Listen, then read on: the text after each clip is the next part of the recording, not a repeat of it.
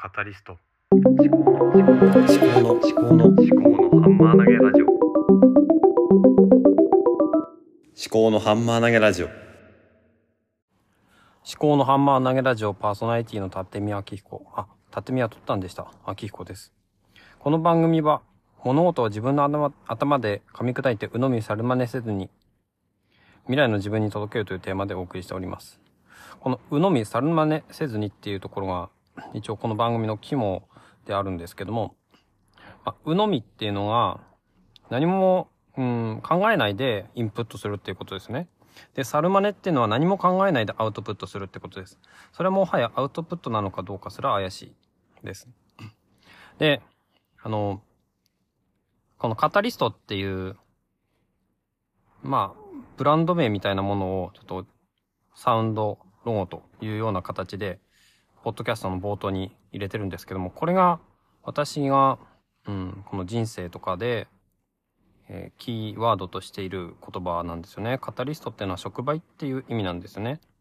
まあ、触媒っていうのは、何かこう、なんだろうな、反応の元となるものを、に対して、こう、化学反応を促進して別なものを作り出すっていうものですよね。身近なところで言えば唾液ですよね。この唾液は生体触媒といって、あの、生物が作る触媒。で、別名酵素とも言うんですよね。生体触媒は。で、唾液に含まれるアミラーゼですね。正確に言うと。が酵素で生体触媒なんですけども、アミラーゼっていうのは、この、糖ですね。澱粉を分解して、えーアミノ酸？あ、違うな、アミノ酸じゃないな。えー、ブドウ糖か。ブドウ糖にすると。いうものですね。から、まあ、鵜呑みっていうのは要するに何も噛みこ噛まないで飲み込むということで、えーアミラーゼの作用とかが全く作用しないで飲み込んでしまうと。そうなってしまうとね、飲み込んだものを自分のものにならない。もしくは、まあなったとしても相当ごくごく一部分しかできなかったりとか、非常に体に負荷がかかったりするということなんですよね。だからね、鵜呑みしないっていうことがまず第一。で、まあ、鵜呑みしなかったとして、じゃあ、こう、まあ、鵜呑みしなければ、まあ、猿真似にはほぼならないかとは思うんですけれども、ただね、やっぱりこう、自分で行動するときに、あの人が言ってたことだから、あのそのままやればいいじゃんって、まあ、それこそ鵜呑みなんですけども、だから鵜呑み猿真似っていうのはワンセット表裏一体だと思うんですね。鵜呑みさえしなければ猿真似にはならないし、猿真似しようと思わなければ、鵜呑みをすることはできないんですよね。っていうことを、やっぱりずっとこう、このポッドキャストを始めてから、ずっと考えてる。で、このポッドキャストの右上のカバー、カバーアートの右上の部分には、インプットダイジェストアウトプットっていうのが、アーチ上に描く、あの、文字があって、真ん中に本があって、で、下に You Only Live Once っていうのがあるんですよね。人生一回しかないっていうことと、インプット、え学習、学びとダイジェスト。ダイジェストっていうのは、まあ、消化するってことですね。だから、このカタリストの生体触媒、酵素でもって、鵜呑みしない、えーダイジェスト、自分のものとして消化、吸収するということ。そしてアウトプット。猿真似をしないで、自分の考えたこと、考えることを、えー発信する、表現するということですね。それを、まあ、テーマにして、私の、まあ、活動っていうのはやっていこうかなと思っているってことですね。で左下の方には、リスのシルエットがあって、リスが本を読んでいて、で、本を読みながら、の吹き出しが出ていて、カタリストって言ってるんですね。まあ、これは半分ダジャレですよね。あの、リスがカタリスト、カタリストのリスですね。で、語るっていうところが、まあ、日本語の語り、何々物語物語とかね、そういう語りって言うんですよね。語りとリスとカタリストをかけているっていうことですね。で、本を読む。まあ本っていうのは、まあ、人間の、うん、知恵の蓄積の象徴ですよね。だから、まあ、知恵の蓄積の象徴を、まあ、読みつつ、まあ、なんだろう、参考にしつつ自分で考えて、えー話をするっていうこと、話をしたりとか、何か物を書いたりとか、っていうことが大事だなっていうふうに思ってるってことです。で今日唐突にまあこういう話をしてるわけなんですけども、うん。やっぱりね、定期的に自分が何を考えているのか、どういうふうに考えてこういうことをしてるのか、今何をやってるのかっていうのを振り返るってことが必要かなと思います。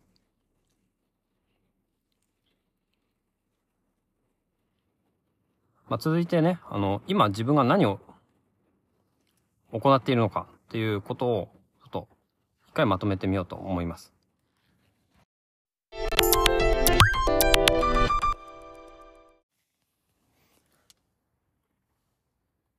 この前の区切りまで話をしたのが4日前でした。今日は金曜日です。一つのエピソードを複数の日付に分けて収録するってどうなのかなって思ったんですけども やっぱり話した内容を忘れてしまいますね。うん。で、まあ今何をしてるかを話すっていうことで前回収録したところが止まっていたので、その続きを話ししようと思います。何をしてるかっていうのはね、その、結局そのアウトプットとかで何をしてるかってことなんですけれども、結構いろいろ手を出しすぎている。まあ、このポッドキャスト、思考のハンマー投げラジオでしょ？あと、ポッドキャストはお猿の常時研究室。あと、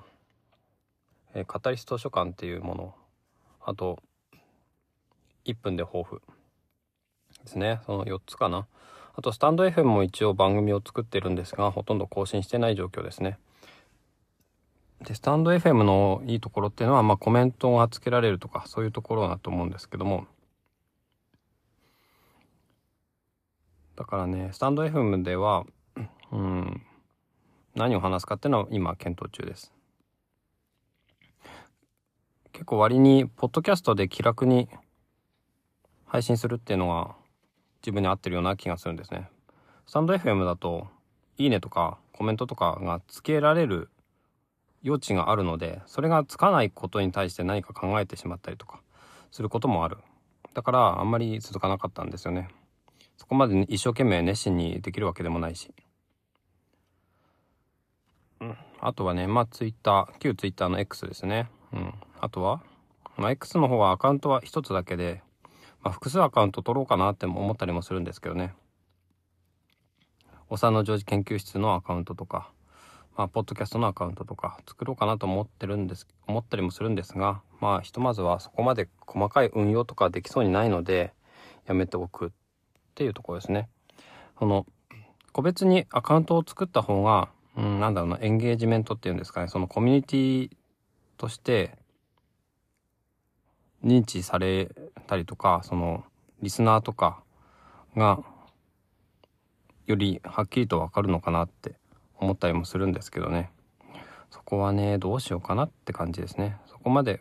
細かく分けたとして、うまいこと運用できるのかどうかっていうのは、よくわからないですね。うん。もし分けるならね、うん、IFT っていう、IFTTT っていうサービスで、有料課金して、で、TwitterX との連携を可能にすることによって、ポッドキャストとか、えーブログとかが更新されたら自動で、あの、X に投稿される設定とかをするといいのかなって思ったりしてます。IFT は、まあ、月額550円とかだったかな？そのプロは。プロプラスだと980円くらいだったと思うんですけども。うん。それもね、ちょっと悩みどころですね。そこまでお金をかけるべきなのかどうかっていうところ。あとやってることはなんだ？ハテナブログでお皿のジョージ研究室っていうのをやってる。お皿のジョージは、うん、ものすごくなんかね、学びになると思って、大人にも子供にも。だからそれのデータベースを作りたいなと思って、そういったブログを作って少しずつ更新をしているんですね。なかなか最近やってないからね、ちゃんとこう、ルーティンにしていきたいなと思うんですけどね。あとはノートの方も、アカウントは持ってるんですけど、ここ数日っていうか数ヶ月結構更新をしてないですよね。まあね、ノートの方は何に使うかっていうのはもうちょっと考えてもいいのかなと思うんですね。その、まあ、ポッドキャストとか X とかっていうのは、なんだろう、どちらかというとフロー流れていくようなものだと思うんですよね。まあ、ポッドキャストはストック的にもなるんですけども、こう、なんていうか蓄積される、その、自分のアウトプットが。ノートの方はね、まあもっと蓄積される意味合いが強いと思うんですよね。だから、後から見て、こう自分が振り返って、あ、こんなことしてたんだとかって、こんなこと考えてたんだって、なんだろうな。結構形にして、うん、考え込んだものとかを書こうかなって思ったりしてるんですよね。そんなところかな。